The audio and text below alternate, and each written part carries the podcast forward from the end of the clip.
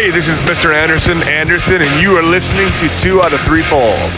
Yeah, yeah, yeah. What up? You know, it's uh, Peter Rosenberg, Hot 97, ESPN, WWE Network, Cheap Heat Podcast.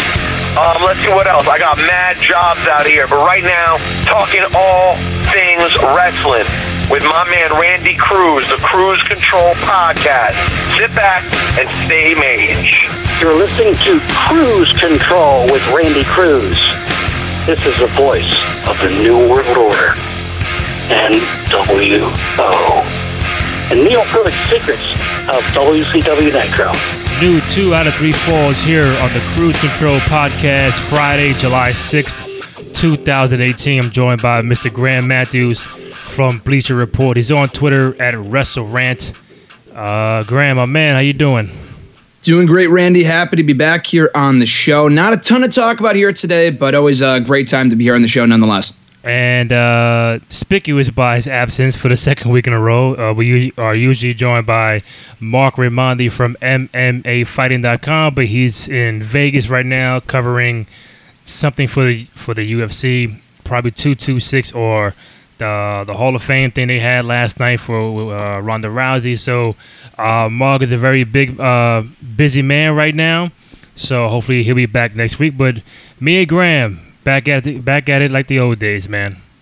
It looks like it. It seems like I don't want th- this might be a bad comparison, but Mark might be the Jonathan Coachman of the team. Jonathan Coachman is not a great commentator, so I don't want to make that comparison. But how Jonathan Coachman is always out on assignment doing stuff for ESPN, mm. it seems like what uh, Mark is doing nowadays with his MMA and UFC stuff, which is great. But I don't want to make that comparison again because Jonathan Coachman is really not that good, and Mark deserves much better than that. But I did want to throw that out there, though. You know what's so funny? Uh, you mentioned Coachman. I know we're going way off track, but I, you know I do see a lot of people say that they they feel the same way you just said. Oh, Coachman is not is not great on commentary. He's not that great, not that good.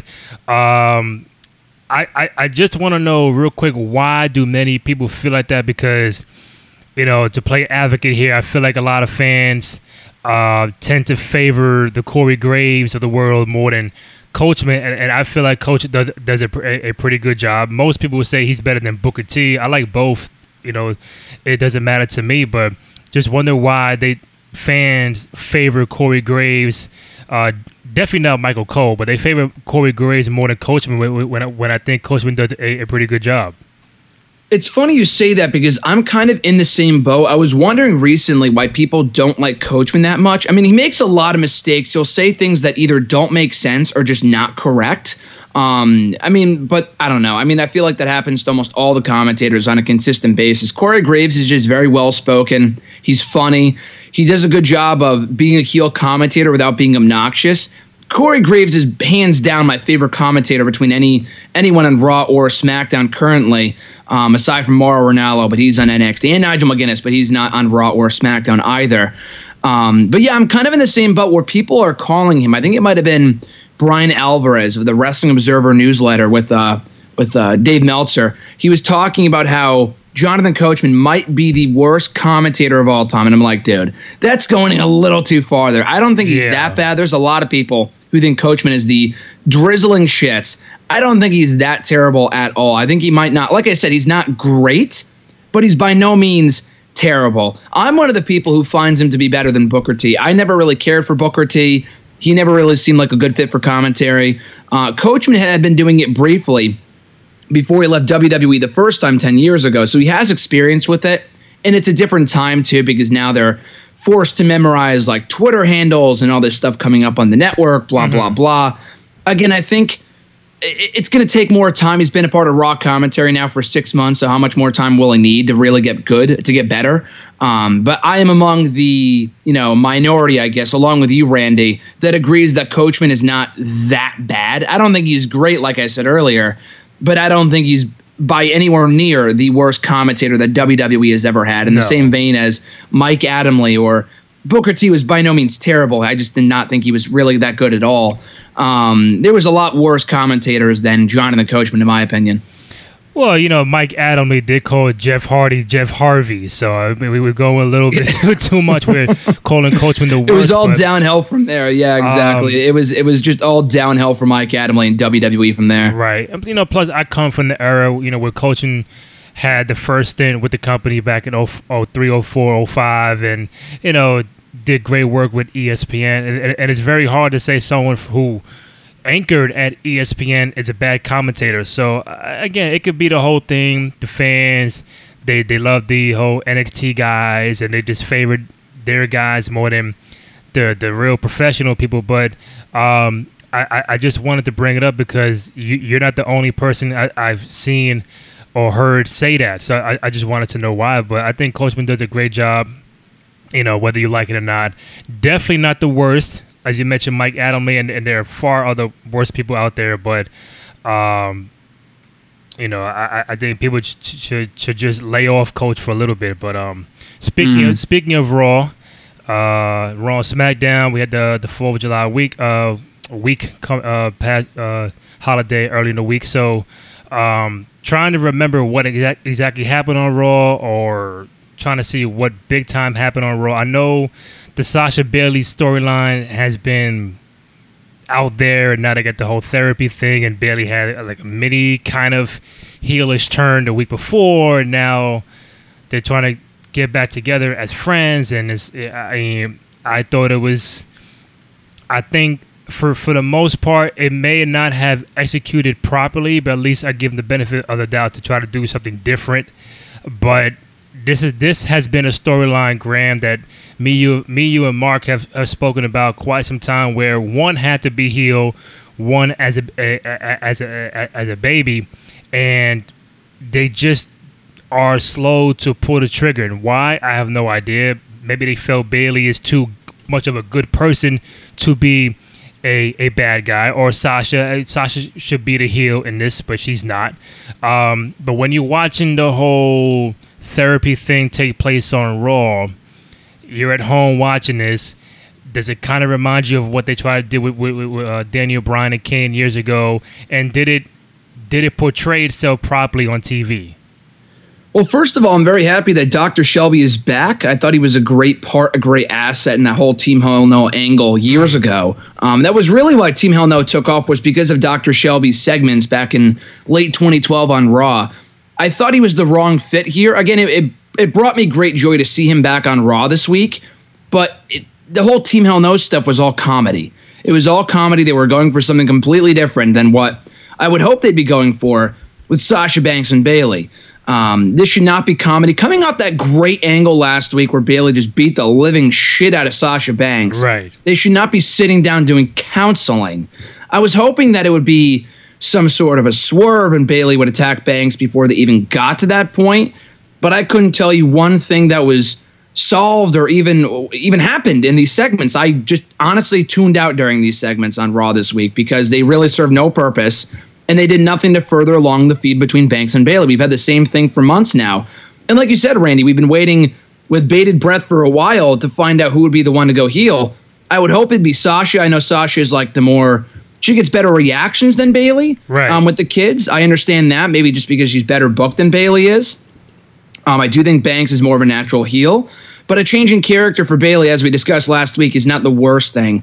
But she didn't come across like a true heel here. It just seemed like they were just two friends fighting, and neither character, uh, neither character at the moment is really all that likable. So I'm not really sure where they're going with it, which is which can be said for the entire feud dating back to like April, I guess. Um, and at this point, it's very hard to care about where they're going with this program because otherwise, why not just pull the trigger by this point?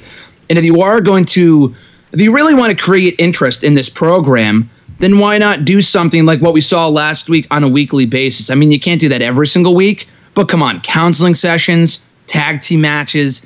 It's the same shit we've been seeing for months now. And a lot of it is just not that interesting at all. So again, I don't know where they're going with this. What they did on Monday did nothing to intrigue me in the slightest. But uh, both Banks and Bayley are too good to be wasted in a feud that no one cares about. I think for me, honestly, that I think they had the the part where Bayley attacks Sasha and and uh, the whole therapy thing. They had it backwards. For me, you would have the therapy session happen we- uh, Exactly. a few weeks ago or, or a few months ago. Then Mm-hmm. Bayley attacking Sasha or vice versa. Don't have me attack you and then like a week later, hey, let, let, let's sit down and talk about it. I think I like the idea. I feel like they did it they, they did it backwards now for the for the for the segment. I mean, you can kind of tell Bayley and Sasha wanted to to laugh and smirk here and there when they were making fun of each other, and uh, I thought it was a pretty decent segment.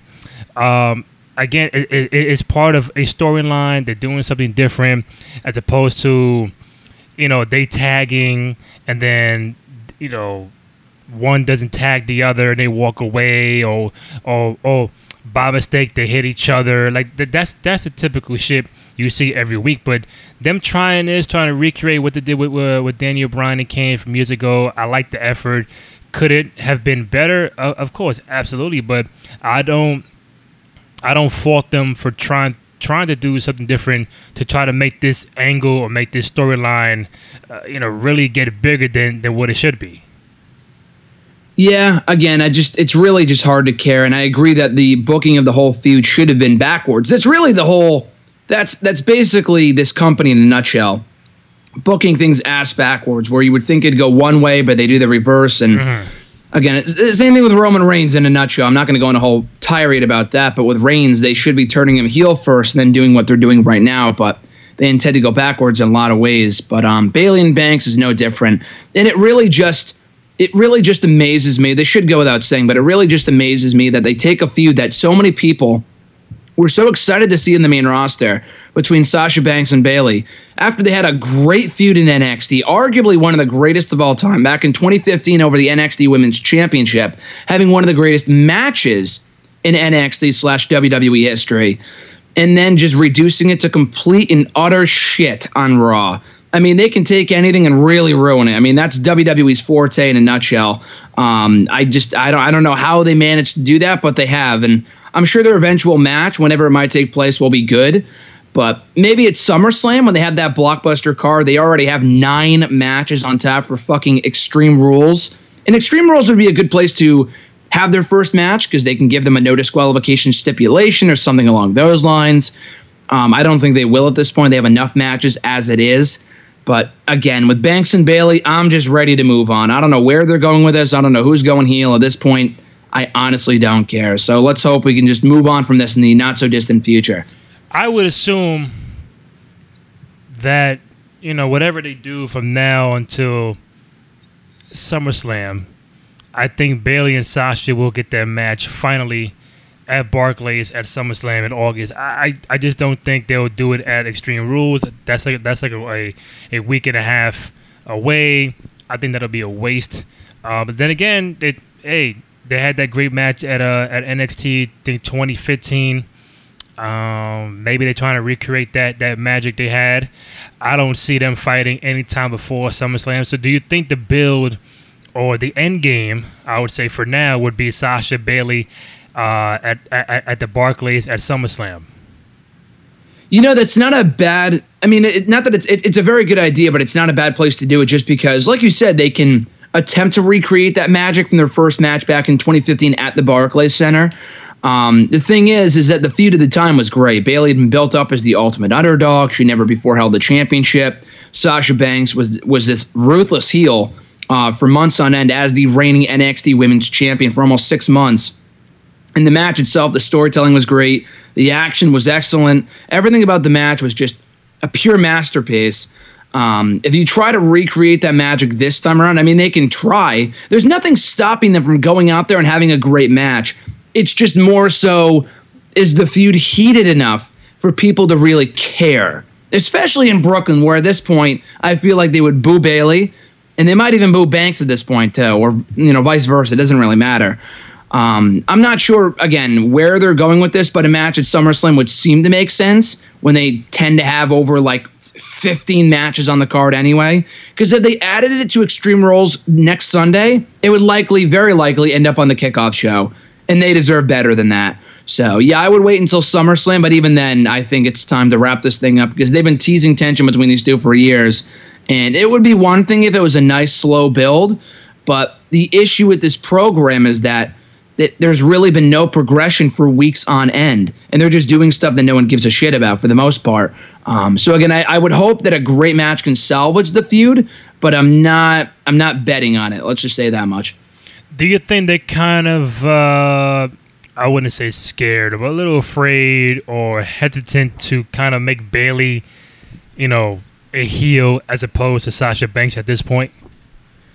Um, I don't know if they're hesitant, if only because they did what they did last week in having Bayley attack Sasha Banks. I think at this point, I mean, no one really knows for sure, but my assumption would be that they've hit a point with Bayley where it's either you got to do something with her or it's a lost cause because she can't keep on doing what she's been doing. And I love Bayley as the ultimate underdog. She's a very natural baby face, obviously, dating back to her time in NXT but they have just completely ruined the character from like the moment they called her up almost two years ago um, to the main roster where you can't just keep on doing the same thing as people have seen it. They're sick of it. They're ready for something new. So you either make her more intense as a baby face or you turn her heel because otherwise she's doomed to fail even more than she already has on the main roster. So sasha I think Sasha secretly wants to be a heel. I don't know if she has said as much in interviews because she's not going to flat. I mean, Randy Orton will go in interviews and say, I want to be a heel. I don't know if Sasha's at that point yet where she could just, you know, be fearless enough to say that in a public interview. But I'm pretty sure she would rather be a heel. It seems to be much more fun for her just because she's a much better heel than she is a babyface. Um, but like I said, in WWE's eyes, Sasha very likely sells more shirts. She very likely sells more merchandise with the glasses, the shirts the rings and everything else, all of our merchandise, uh, just because even as a babyface, she has been booked better than Bayley as a four-time four uh, as a former four-time Raw Women's Champion, mm-hmm. um, winning more often than not. Bayley just is made out to look like a loser, and Sasha Banks is just unlikable as a babyface. So neither one of them are really lighting the world on fire. And again, I'd rather see Banks as the heel, but Bayley might not be the worst case scenario. It might not be the worst thing either just because it might be something new for her. And a lot like Sami Zayn, she might hit it out of the park. Where Sami was like, "Why would you ever turn this guy heel? He's a perfect baby face." Um, but they turned him heel. He ran with it, and he was a very entertaining heel. Maybe with Bayley, if they switched up her look a little bit, uh, gave her a new theme song, and made her become more intense, it just might work. But you won't know unless you try. Mm-hmm. Now, staying on with with Raw, you mentioned Roman Reigns he fought twice on Raw on Monday. I know you were very happy to see that, right? Oh, of course. He had Reigns at the start of Raw. We had Roman Reigns, two Roman Reigns matches. He was uh, all. It was all over the place. It was Monday Night Roman on Monday night, and uh, I loved it. It was it was a great show. Great, me too. Uh, uh I mean, I, I all jokes aside, I wonder why he was so, you know, heavily promoted on Raw. You know, the the, the beginning segment, two tag matches his feud with uh, Lashley is still going on. Now his, you know, helping out Seth Rollins. Um, trying to find out where to go with this. But um, do you think that again? I don't know when Dean Ambrose is coming back or scheduled or whatever the case may be. But do you think that they're aiming to do a a, a third? Well, I would say not third, a second Shield reunion uh, when Dean Ambrose comes back because they, they, they've been having Seth and, and Roman tagging up a, a, a few times. And uh, do you think they're kind of like teasing where when Dean Ambrose comes back, they're going to reinvent the Shield Part 3 again? I wouldn't be opposed to it. Um, I think it would seem to make sense. Rollins and Reigns have been kind of uh, teaming up more often than not in recent weeks and recent months. So it would seem to make sense. The last time we saw Dean Ambrose was with Seth Rollins as his tag team partner. So introducing him back as Rollins' partner or friend or buddy, whatever, would seem to be the most logical route to take. Um, I would hope that it would not last long. Now, I say that just because, I mean, even the first Shield reunion a few months ago did not last long. It lasted maybe all of two months before they uh, just went their separate ways and Dean Ambrose got hurt and that was it. But this time around, uh, with Roman, I mean, again, it's very likely, very, very probable that he's being set up to face Brock Lesnar at SummerSlam. Mm. So he'll probably go that route. Um, but maybe it doesn't last. If Ambrose is back later on this month or by around SummerSlam time, my guess is that he'll be back after SummerSlam. Um, but I think Roman's going to be busy in the world title picture for better or for worse. Rollins should be where Roman, I think, is going to be in the world title picture. That's where Rollins should be right now over Roman Reigns. But I think mo- both guys might be busy because I'm not sure why else you would take the title off of Seth Rollins when he was doing such a great job with it unless you were priming him for a run or a championship uh, or you know just to put him in the world title picture anytime soon. So if not, then I'm not sure why they would transition that title off of Seth Rollins and onto Dolph Ziggler, unless they had other plans for Rollins outside of the Universal Championship, that being a reunion with Dean Ambrose. So I don't know if they'd be put back in the Raw Tag Team division, which is on ice right now for the most part.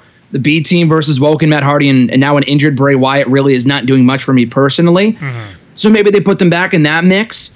Um, again, though, I think all roads have to lead to Ambrose going heel at some point. I know, obviously, Roman should be the one to go heel. That's not a, that's not going to happen. So we right. should just stop hoping it will or saying that it will. Um, Ambrose coming back as a heel, maybe not right off the bat, but having him come back and uh, get jealous at Seth for having all the success in his absence, I think would be great. And I know we've seen Ambrose and Rollins before, but never with the roles reversed, with Rollins as mm-hmm. the babyface and Ambrose as the heel. And I think that'd be a great way to introduce Ambrose back in a major way. And I think Raw also needs the heels right now. They also need very credible heels because Baron Corbin's not getting the do- he's not getting the job done. He's good, but he's not that good. Uh, Kevin Owens is a fucking joke being tipped over in porter potties on Raw. Um, Jinder Mahal was uh, that lasted all of a cup of coffee when they tried to push him against Roman Reigns and no one cared. Now they haven't really featured him on Raw since. And that's that's really about it. Sami Zayn got hurt. They're not going to turn Roman. They're not going to turn Bobby Lashley, though they should. They're not going to turn Bobby Roode. So they might as mm-hmm. well just bring back Ambrose as a heel and run from there, and hopefully he can be the hot heel that Raw desperately needs right now. Um, but yeah, that's what I see happening. A Shield reunion would not be out of the question, and I wouldn't be opposed to it. I think it'd be pretty cool. Kind of pick up where they left off late last year. But I think it's more likely we see something solely with Ambrose and Rollins as opposed to Reigns being involved, because I assume he'll likely be involved in the Universal Championship picture. Well, you know, just to kind of show you how, how fast time goes, it's already been, I think last month made four years that Seth turned on Dean and, and, and Roman. So it just shows you how fast time is going, Graham. Four years. Yeah, ago. I know. It doesn't feel like four years. It feels no. like just maybe even a month ago. But uh, yeah, no. all three guys they deserve credit for WWE. That is all three guys, especially, but WWE for booking mm. these guys in a way where they split up. They didn't have that triple threat match for another two years after that. They could have easily done it the very next week but they waited two years to do it. Right. They've reunited. They've all been WWE champion, Intercontinental champion, United States champion. They've all held every championship, which is cool. Tag team champion. They're all Triple Crown Grand Slam champions, which is awesome. Hmm. Um, but yeah, it, it's great to see you know that people will always react to see these guys back together. Roman does not get very favorable reactions nowadays, but whenever he's with Ambrose or Rollins, it's like he's the most, maybe not the most popular face in the world, but he's much more tolerable. I'll say that much. So WWE deserves credit for keeping these guys apart as well as together for like the perfect amount of time between 2014 and right now. Now you mentioned earlier that you know we keep saying the the world title picture, the the universal title picture could be between Roman, could be Braun Strowman with the Money in the Bank contract, uh, Seth Rollins. Uh, but the main piece is Brock Lesnar, and uh, a rumor went out. Don't know if you saw it that Brock Lesnar may not even be at SummerSlam defending the Universal title. Um, let's just kind of be, you know, fantasy book this real quick just to have fun. It one would it shock you that that Brock Lesnar is not at SummerSlam? Two, um, if he is at SummerSlam, is it, is it Roman? Is it Seth? Is it Braun Strowman? Three, um, what does it mean that any event Brock does not defend that title at SummerSlam? What does it mean to that title and to Brock himself? The thing with Brock Lesnar at SummerSlam surprises me that so many people think he won't be there. I know that was the report at one point. Mm-hmm. I read something earlier today that it was a rumor killer saying that Brock will indeed be at SummerSlam in addition to the night after. Okay. It's really a case of he said, she said at this point with Brock Lesnar being at SummerSlam. It's like you can't really believe everything that you hear. Mm-hmm. I would be absolutely shocked if he did not appear on their second biggest show of the year um, behind WrestleMania. It would seem to make absolutely no sense. And if they do have one date left on his contract, what are they going to wait until fucking WrestleMania to bring him back? Like that makes no sense if he's the current champion. Um, so no, he's going to wrestle at SummerSlam. That's very likely where he'll drop the championship. There's really, it, they should have taken the title off of him a year ago, if not six months ago. But whatever.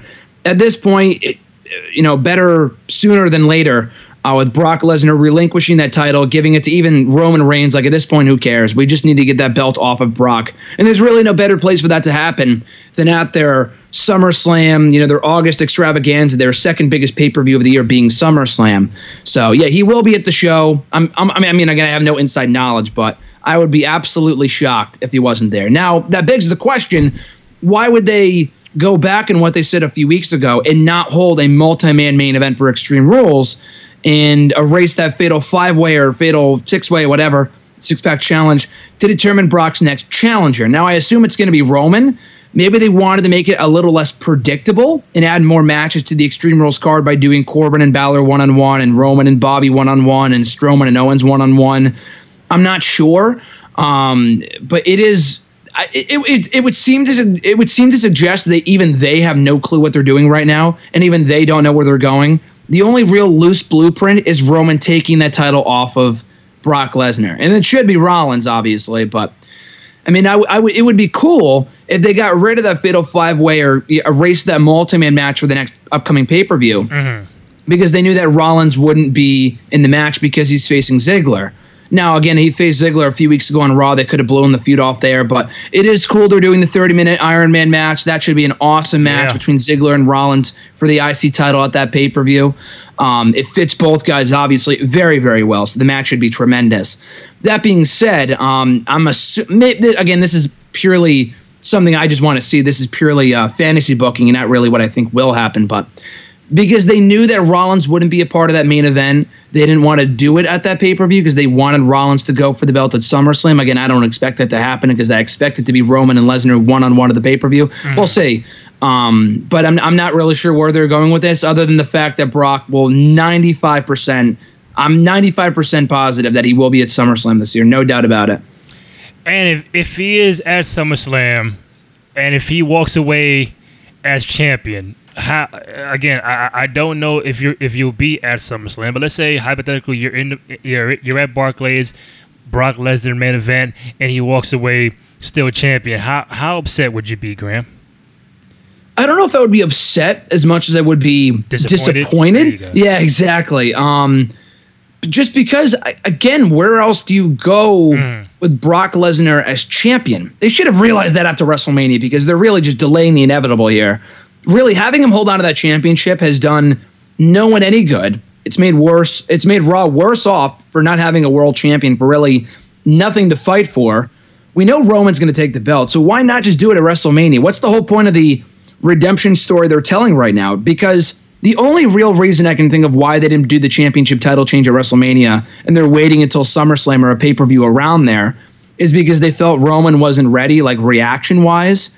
But having him beat Samoa Joe, Jinder, and very likely Bobby Lashley is not going to solve that. It's not going to change anything. If anything, the reaction is going to be worse because they're going to be in Barclays Center. It's going to be a much smaller arena than the Superdome at WrestleMania, and he's going to get booed even louder than he would have been at WrestleMania when he won the championship. So I think it's a mistake, but it is what it is. But um, yeah, Brock Lesnar as champion, really just in general, really hasn't done anyone any favors if anything, it's really hurt people like Samoa Joe and Brock or Braun Strowman when they could have held the championship about a year ago, but they were just fed to Brock Lesnar because that was the uh, the story at the time. But yeah, at this point, they got to take that title off him as soon as possible because by this point, it serves no purpose, hmm. and they should have just done it at WrestleMania and gotten it over with. Well, before we get to SummerSlam, we do have Extreme Rules. Uh, I think next weekend next Sunday. Uh, we got nine matches on the card for now. Don't know what else they're gonna put on, but I know we'll do the preview next week. But just kind of update people, we have Alexa Bliss versus Nia Jax for the Raw Women's Title. AJ Styles versus Rusev for the WWE Championship. Matt Hardy and Bray Wyatt against the B Team for the Raw Tag Titles. Carmella, Asuka, SmackDown Women's Title the Bludgeon Brothers against Team Hell No for the SmackDown Tag Titles. Dolph Ziggler, Seth Rollins, 30 minute Iron Man match for the Intercontinental title. Roman Reigns against Bobby Lashley, Finn Balor, Baron Corbin, and Jeff Hardy and Nakamura for the U.S. title. I mean, it's amazing how Nakamura was going for the world title for four straight months, four straight pay per views, and now he's for the U.S. title fucking yeah. amazing, right? How the mighty have fallen. I, I mean, hey, you know, he got bit by a dog last week, and it just it just, it just hasn't been his time right now. So, just just a little weird. um, that now he's for the, he's fighting for the U.S. title, but now Rusev is going for the world title, which I'm happy because Rusev doesn't get that many championship opportunities, so I think that that's pretty cool. But um, that is Extreme Rules as of now, nine matches. Um, any matches on the card aside from Dolph and Seth, as you mentioned? Uh, are there any matches you're looking forward to because? you're not sure of the outcome or you're trying to see how it plays out not only for extreme rules but maybe it can lead into SummerSlam? Not really. Um, as of right now, not really. I mean, that's really just my thoughts on WWE TV in general right now. The Team Hell No stuff is fun. I just hope it's not um, going to last longer than it should, just because Daniel Bryan should be facing the likes of Joe right now, or Samoa Joe, The Miz, Nakamura, Rusev, even Andrade and Almas. Like, what are they doing with that guy? Nothing. So they, I would rather see Bryan feeding with those people, who are none of which are on the show, by the way. Andrade, Joe, Miz, top, uh, you know, three of SmackDown's top heels, not even on the pay per view. Nakamura and Hardy, I mean, you mentioned it. I'm looking forward to that match just because I think they can work well together. They had a TV match on SmackDown a few weeks ago, mm-hmm. and it was pretty entertaining. Um, I could see Nakamura taking that title as a bit of a rebound victory after losing to AJ multiple times. So I'm looking forward to that. Obviously, like you said, Ziggler and Rollins from an in-ring standpoint. Um, Bobby and Roman, maybe. I think it could be a better match than what we saw uh, from Jinder and Roman at Money in the Bank, but I'm not sure if it would get a better reaction. Um, just because people don't really care more, much more about Bobby than they do Roman Reigns right now. Um, I, I don't know. A- AJ and Rusev, I'm looking forward to just because we haven't seen that match too much over the years, mm-hmm. and it's cool to see Rusev in the world title picture. I, I doubt he would win unless it's just to shock us all because I doubt AJ's dropping the belt to him. Um, but I'm looking forward to that. But the whole thing with the pay per view is that why would you even bother having a show called Extreme Rules if most of the matches aren't Extreme Rules? Exactly. I think of the matches you mentioned, we have. Um, we have what, what was it? Um, the women's title match, which is Extreme Rules between Alexa Bliss and Nia Jax, okay. and then you have the Iron Man match, Beyond that, is anything on that pay per view Extreme Rules? Not Team Hell No and Bludgeon Brothers, not Roman and Bobby, not Hardy Nakamura, not Carmella and Asuka, which should be. It should be a steel cage, and maybe they'll add stipulations the week before the pay per view. But how the fuck do you have an Extreme Rules pay per view where only two matches have stipulations? More matches at WrestleMania the last two years have had stipulations mm-hmm. than Extreme Rules. It might as well just be called WWE Standard Rules, just for the fact that it's not a it's not an Extreme pay per view at all someone was asking me, should they get rid of the pay per view because it's not, you know, it's PG nowadays and they can't really they go to the lengths that they would have hoped for back 10 years ago or even in ECW, whatever. It's not even the fact that it's PG because they've done Extreme Rules pay per views before, dating back five, six, seven years ago, where they had a lot of stipulation matches on the show. And if you don't want to fucking do that, if you don't want to have a pay per view where you do a stipulation match in every, have a stipulation in every match because the feuds aren't ready for that yet, then you don't have an Extreme Rules pay per view. Like, I don't know what to tell you. So I hope this is another one of those shows where it just dies to death. They get rid of it. They repackage it. But then again, I said the same thing about Hell in the Cell five years ago, and it's still here every single fucking year. So um, Extreme Rules is even worse. because the whole purpose behind the pay per view was that every match on the show is supposed to have some sort of stipulation, and that hasn't been the case in at least five years. So that's what kind of pisses me off. But on the whole, the show could be uh, it, it could be good if, if booked correctly, but I'm more excited for SummerSlam than I am Extreme Rules currently. Yeah, I you know I agree with you know why have a a pay per view called Extreme Rules and you only have one Extreme Rules match and that's really it. There's no tables match. There's no ladder match. At least a fucking ladder match could be you know for um, at least for the for the the tag titles or something. I, I, I like the I love the Iron Man match. I, am cool with that, but you know I'm, I'm trying to go back real quick to you know how like they do, and and and, and this is why I say gimmick matches or gimmick pay per views don't really work for me.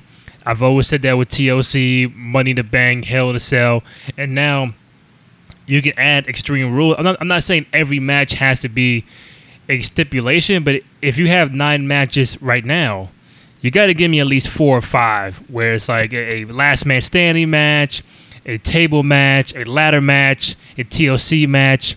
Give me some of that because I'm looking back to where they had the, the, TLC pay per view uh, back in October, and again, remember TLC is the pay per view, right? So. Mm, I don't think they had it because in years past they'll do like one TLC match, but they'll also do one chairs match, one ladder match, one tables match. I don't think they did that last year. I think they just had that one TLC main event and that was it. we had the And T- again, yeah. if you don't want to, if you don't want to do a pay per view where you have a ladder match, a tables match, and a chairs match because it's too much, then don't have the fucking pay per view. Like I don't understand like what the whole concept. I don't understand what the whole problem is here We with had- WWE and these shows. Like, if you didn't want to have an Extreme Rules pay per view Mm. Right before SummerSlam, because really the whole show.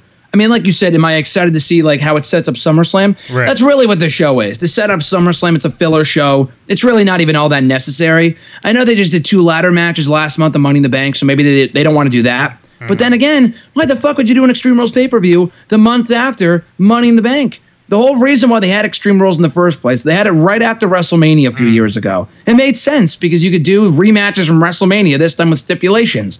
Nowadays, or at this point in time, in the middle of July, you don't have many feuds to be blown off. You just have fresh matches or matches that are just there to kill time before SummerSlam. So the whole timing of, of an Extreme Rules pay per view makes absolutely no sense. I'd rather have Battleground, which sucked. Battleground was an awful concept. It really wasn't a concept, but the show really was not that good from year to year for the most part. Last year's show was atrocious. One was one of the worst pay per views I've ever seen in WWE. But at least that show didn't have, wasn't you know basically promising you stipulation matches in every single part of the card. This one is, but they're not delivering. When you have nine matches and only two of them have stipulations, that's really fucking bad. Just call it, you know, again, battleground, call it standard rules, Basic call it rules. anything else but fucking extreme rules. Call it Judgment Day for God's sakes. I don't Yeah, care. love call it that. anything else. Bring back King of the Ring. Something to fill the time better than this because this makes absolutely no sense. And even even back in September for TLC, they only had one TLC match. The main event, it was the five on three handicap Yeah, match. exactly. So I mean, Stupid. And now again, coming up after SummerSlam, the first pay per view after that, fucking Hell in the Cell. Like what? Oh my god! Like the timing of these shows is just atrocious I mean, I don't know what we're gonna see at SummerSlam yet, obviously, but mm-hmm. it's like. I don't know. I don't understand why they do what they do, but that's always really been the case, obviously. But just with stuff like this, the hmm. I'm I'm not opposed to one pay per view a month, but with shit like this, it's like it makes no sense because they just they can't be doing stipulation matches right before SummerSlam. Then why have the pay per view? It just it makes no sense. So Hell in the Cell mean, is even worse. It- TLC they they fucked that up years ago. So hmm. I'm I'm trying I'm done trying to figure it out with these people. Yeah, you you sound very upset, Graham.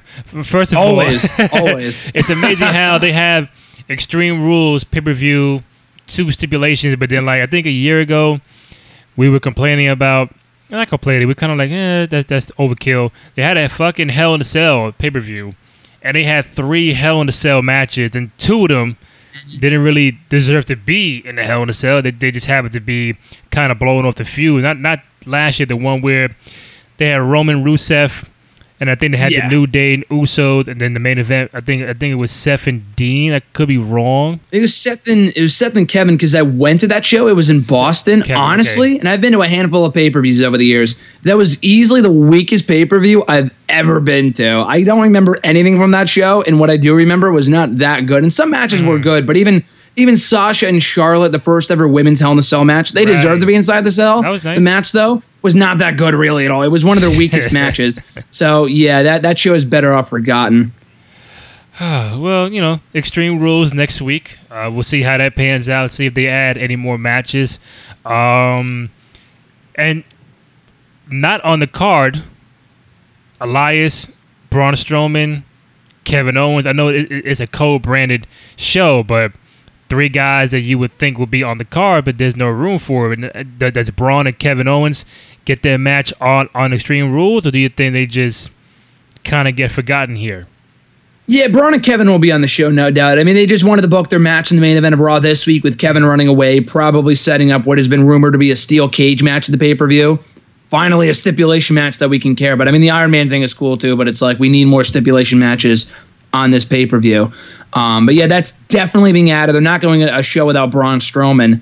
Elias won't be on the show unless he's facing like Zack Ryder in the kickoff. And the thing that sucks about that is that the guy's coming off the best match of his career in NXT or on the main roster is Elias when he had that great match with Seth Rollins, and now they have nothing for him.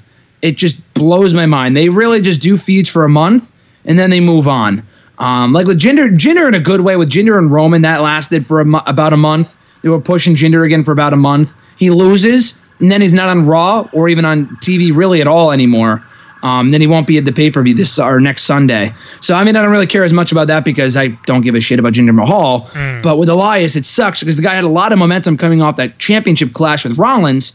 He loses, looks very good in defeat, and then we don't see him anymore. So again, that's that's the issue with the WWE booking nowadays. They'll get someone really, really hot, they'll lose. Like with Rusev, I have no doubt that they'll have him get all this momentum. He get all these big wins. He'll face AJ, have a great showing, lose. He won't even be at SummerSlam. So that's just the way they do things. But it's you know, and it's and it's really, really annoying. But you should probably come to expect it, unfortunately. Anything else on Raw or SmackDown that's worth noting, Graham? Uh, not really. Like I said, I thought SmackDown was a lot more tolerable than Raw this week, which has been the case for a while. Raw's really been abysmal since the Superstar shakeup, but uh, SmackDown had Hardy and Miz for the U.S. title, which was a good match. Sanity bouncing back against the New Day. Uh, pretty good main event with Team Hell No taking on the Usos. SmackDown was by no means must see, but it was a much more entertaining show than uh, Monday's Raw. I will say that much.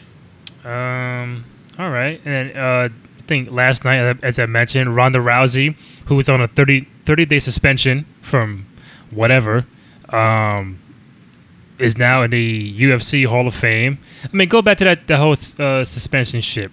She's quote unquote suspended. She's doing live events. I think tomorrow. I, I could correct me if I'm wrong. I gotta find out. But tomorrow here in New York at the Garden, she's supposed to be fighting. I, I- She is. Yep. so I, think mean, so. hey, Grant, if you are suspended from somewhere, uh, if you're This is suspended so from, dumb, if you're suspended from your job, right for for a month, thirty days, whatever, you're not you're not supposed to fucking come back until after Mm-hmm. that time. But uh, again, what is she suspended from Monday Night Raw? But she can do live. That's what they're saying. that's Like, that's the buzzword that that she's suspended from Raw. Oh man! but she can still make appearances. The live event stuff I can get because they can always explain that away by saying that she had contractual obligations um, with the house shows. I get that. What bothers me about this is that they're fucking advertising her for Extreme Rules. So she's banned from Raw, but she's not banned from the pay per views. Oh, she bought that a makes ticket. absolutely no sense. She's gonna buy a I'm ticket. sorry, but that is so fucking stupid. It's like what they they flat out said that she will be at the show, not even teasing that she'll try to crash the show. No, they literally flat out said on Monday's Raw that she will be at Extreme Rules in the front row Right. for Nia Jax versus Alexa Bliss. It's like getting banned from your job, but the the loophole is that you're banned from whatever department that you work in. But you can still show up at the building and do anything else you want, but you just you just can't work. Like what? Exactly. That doesn't make any sense whatsoever. So yeah, that's another thing that's bothering me right now in It's WWE. crazy. It's like you know, I work on the fourth floor, but I can still go on the fifth floor. yeah, it's like what? man. You can still go up at the building and go on any other floor, but not on the floor you work at and still get paid. Like, what is going on right now? It's so hmm. stupid. I like. I mean, then don't even suspend her in the first place, or put her in the fucking match and do a three way with Rousey, Jackson, Bliss. That's Hmm. what I was hoping for.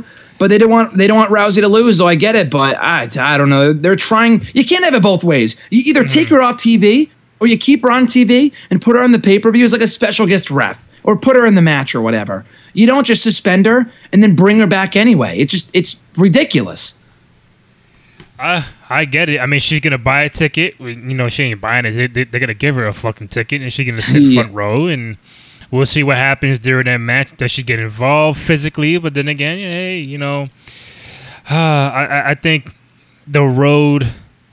If if if if she's not at SummerSlam, for whatever reason, which I doubt, I think she I think she will be fighting for the for the title. Um, I think that's the route. I mean, do you think they go one on one? Do, do they make it a three way with Nia, Alexa, and, and Rousey uh, at SummerSlam, or do you think do, do you think they keep it Alexa and and, and Rousey? No, it could be a three way. I would have just done the three way with this pay per view because Bliss, if she's gonna drop the belt, she might as well just drop it to Rousey in a one on one match Jax has got to be done. The whole Jax Bliss shit has got to be over with. We've been we've been stuck with this garbage for like three four months now. It was fine at first. The matches didn't light the world on fire. They really were not that good at all. Um, they had the smoke and mirrors in their upcoming match because it is Extreme Rules, so maybe that'll make it more entertaining. Um, but beyond that, I, I can't say I'm too excited for more of Bliss and Jax. And it's got to end on Sunday. If Jax loses, and she will, it's got to be she's got to be out of the title picture because she has no reason to go for the belt again at SummerSlam. Um, and then I would just do Rousey and Bliss, and you can do a fuck finish on that show to delay the Rousey title win. Um, and I understand that people will be mad, but if they want to have Bliss win by count out or whatever, you know what? I'm okay with that. If that's what you want to do, that's fine. If you want to prolong the feud, but if they were going to do the three way, it might as well have been on this show because you can't do it again. I mean, they they could and they probably will. You can have Bliss pin Jackson, not Rousey. Um, but I think having Rousey win by countout or disqualification, if not just flat out win the championship, would be a lot better than a three way because I, I at, at SummerSlam that's not a marquee match. The real marquee match would be Bliss and Rousey one on one, not a three way with Nia Jax. Yeah, I'm trying to figure it out where if they do a three way, one, I don't think they, they make Alexa win the Money to Bank, cash in, and then lose the belt two months later. I, I don't think they'll make her lose that quick, but you never know. And I think Nia Jax being in the triple threat, that somebody has to take the fall. And we're not going to see you run the rounds, you tap out or, or get pinned anytime soon. So Nia Jax could be the one taking the fall. Nia Jax could be the one making the pin. You never know. Uh, if they do a three way at SummerSlam, but if they go strictly one on one, not saying she's not good, but I think Ronda Rousey can, can hold her own one on one in the ring as she did with, with, with Nia Jax, but just kind of saying like you know maybe kind of protecting her still a little bit more and putting her in a three way would be the best way to go. It it it, it don't matter to me. It could be one on one it could be a triple threat. Just just don't give me no fucking eight man tag. Don't give me no six man tag. Just just do a one on one triple threat. Uh, but I think it'd be interesting to see what they have her do at at uh, Extreme Rules being in the front row because we all seen what they what they make John Cena do in the fucking front row at WrestleMania, and you know it just that ain't, we saw him run out the ramp, run to the ramp, and mm-hmm. all kind of weird shit. But hopefully um, hopefully, we, we don't see Rousey run up the ramp at Extreme Rules.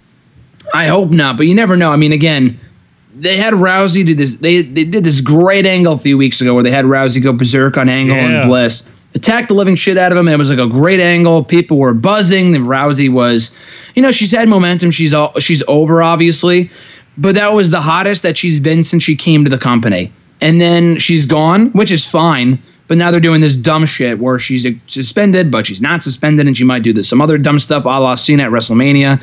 But then again, again, it should come as no surprise after what they did with Bayley and Banks. As we discussed earlier, you do this hot angle, and then the follow up is flat as hell. So I mean, that's that's WWE's. Uh, I mean, that's what they tend to do, you know, on a regular basis. And it wouldn't surprise me if they did the same exact thing with Ronda Rousey come Extreme Rules and then SummerSlam. I mean, listen, Graham, that you know, her and Alexa could have been a fucking tables match. It very well could have been, been, and it could have been uh, could have been perfect. I mean, yeah. why not just do a tables match? I mean, it, I would I would laugh if we get more stipulations at SummerSlam than we will at Extreme Rules. I think that'd be pretty comical. But uh, yeah, I, they should have just done a tables match with with Jackson Bliss because I think it would have made more sense. Bliss has experience in the stipulation too. I think she faced Becky in that same match a few years ago. And then uh, you could have saved the Extreme Rules stipulation for like AJ and Rusev or whatever. But yeah, the whole thing is ass backwards, like we talked about earlier. So you're not going to the Garden tomorrow, right? I am not. There's actually a house show on Sunday here in Connecticut. So if anything, I would go to that. Mm. Um, someone did tell me though that I think the lineup for this coming weekend's uh, house shows for Raw because it's all Raw. I think there might be SmackDown people. There might be SmackDown Live superstars on the MSG show. For, but from what I understand, I think they're largely doing the same matches that we saw at Money in the Bank, and I was just at that pay per view. Right. So it would be just a worse version of that show. Like I have no desire to see Roman and Jinder one on one at the Garden or on Sunday. I might go on Sunday. I won't be working that day. I have a rare Sunday off, mm. so I'm thinking I might go. But then again, Raw is so fucking abysmal right now. I'd rather go to a SmackDown house show than Raw at the moment. Um, there's a chance, but yeah, no, I won't be there tomorrow though. Well, you know, if you're at work, just try not to get uh, suspended for 30 days. Yeah, exactly. Or I could just show up, you know, somewhere. I could still show up at work. I just, I'll, I'll still get paid. Just Exactly. can't go to where I usually work. That's the only thing, you know. That's the only caveat. Um, before we wrap it up, uh, today, July 6th, makes 20 years, Graham. Goldberg defeated Hollywood Hogan on Monday Nitro for the WCW World title at the Georgia Dome, which is not there no more, um, in Atlanta. Um, over 40,000 people in the Georgia Dome, plethora of people watching at home. 1998, July 6th. Um, I think it, you know, it was a again. Everybody would say it was a match that should have been on pay per view. It would have made more money. I get all that, but at the time, Graham, uh, fast uh, rewinding. 98 i'm about 15 16 years old so i'm kind of showing my age here but at the time you're watching it you're like holy shit goldberg hogan world title main event um, it definitely made me not click to raw for that night I, I don't even know what happened on raw on that monday but I thought it was uh I, I wouldn't say a great match. I think it was a great moment. Just the aura, that the hype, the atmosphere. Um, but if, if you want to call it a great match because of the overall hype, then I'm cool with that. You know what? I might lean towards that anyway because Goldberg was, aside from Stone Cold, the hottest wrestler on the planet. Uh, a lot of steam. He won the U.S. title earlier. I think he I think he was still U.S. title champion um, at that time. Then, he won the belt from Hogan. Um, big NWO feud going back and forth. Jackhammer, pin him. New world champion. Crowd goes crazy. Big rating for that Monday night. Should have been should should it have been on a pay per view? I mean, listen, man. You can argue about that 20 years later. It might have been. You, you could have had it at Bash at the Beach. Could have had it fucking Road Wild, whatever it was. But for that for that particular night, and people say Bischoff wanted ratings. He wanted a big pop, but f- for that, I I push that to the side and say the moment outweighs uh, it being a, a big money grab um, because of the time and the era that we were in back in wrestling back in that day.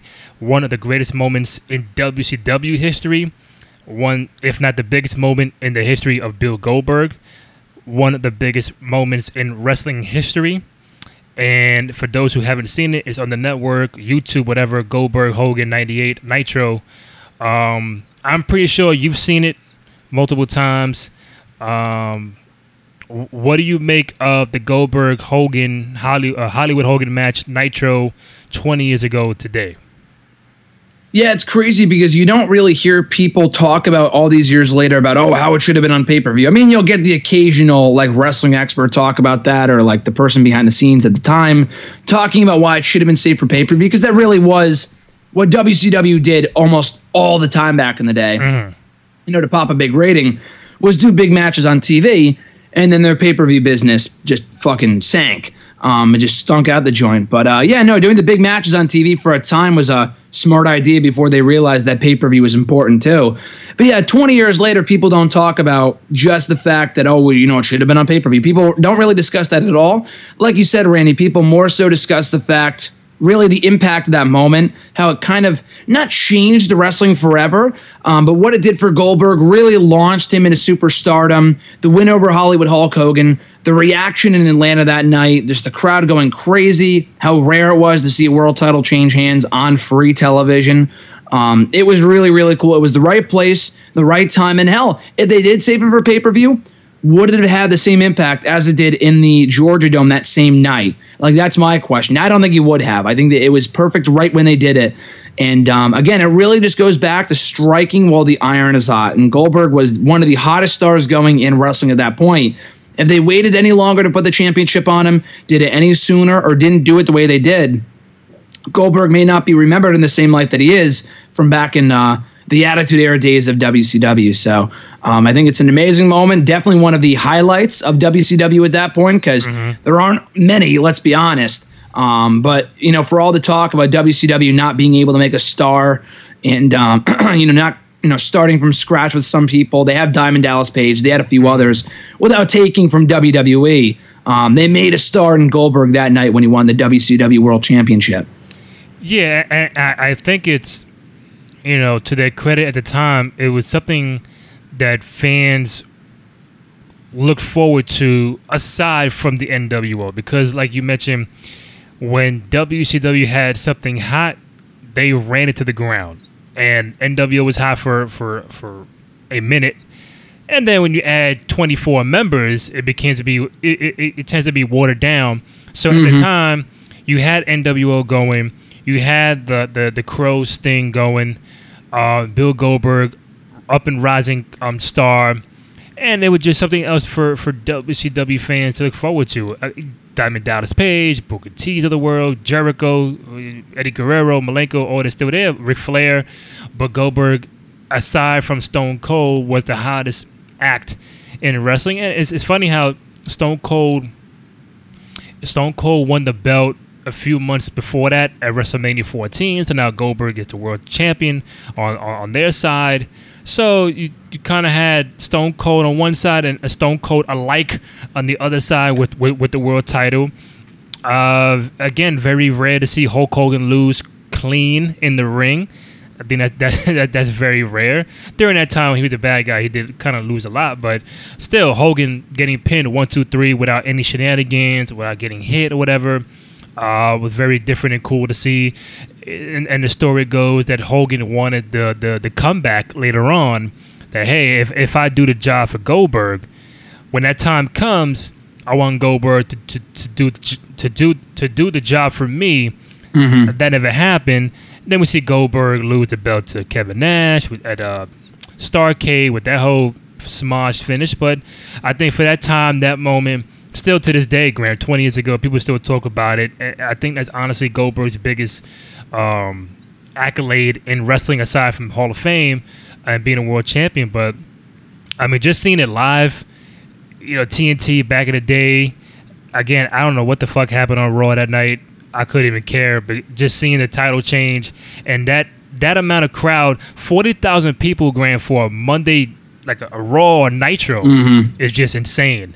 Again, pay per view, more money, more money at the gate, more more buy rates. I get that, but at the time, it, it was it was the Monday Night War, and to to be relevant every single week and do something brand new, you can't fault Eric Bischoff for doing it because that's something you had to do to keep people from changing the channel. And for that night, they had me on, on Nitro the whole night.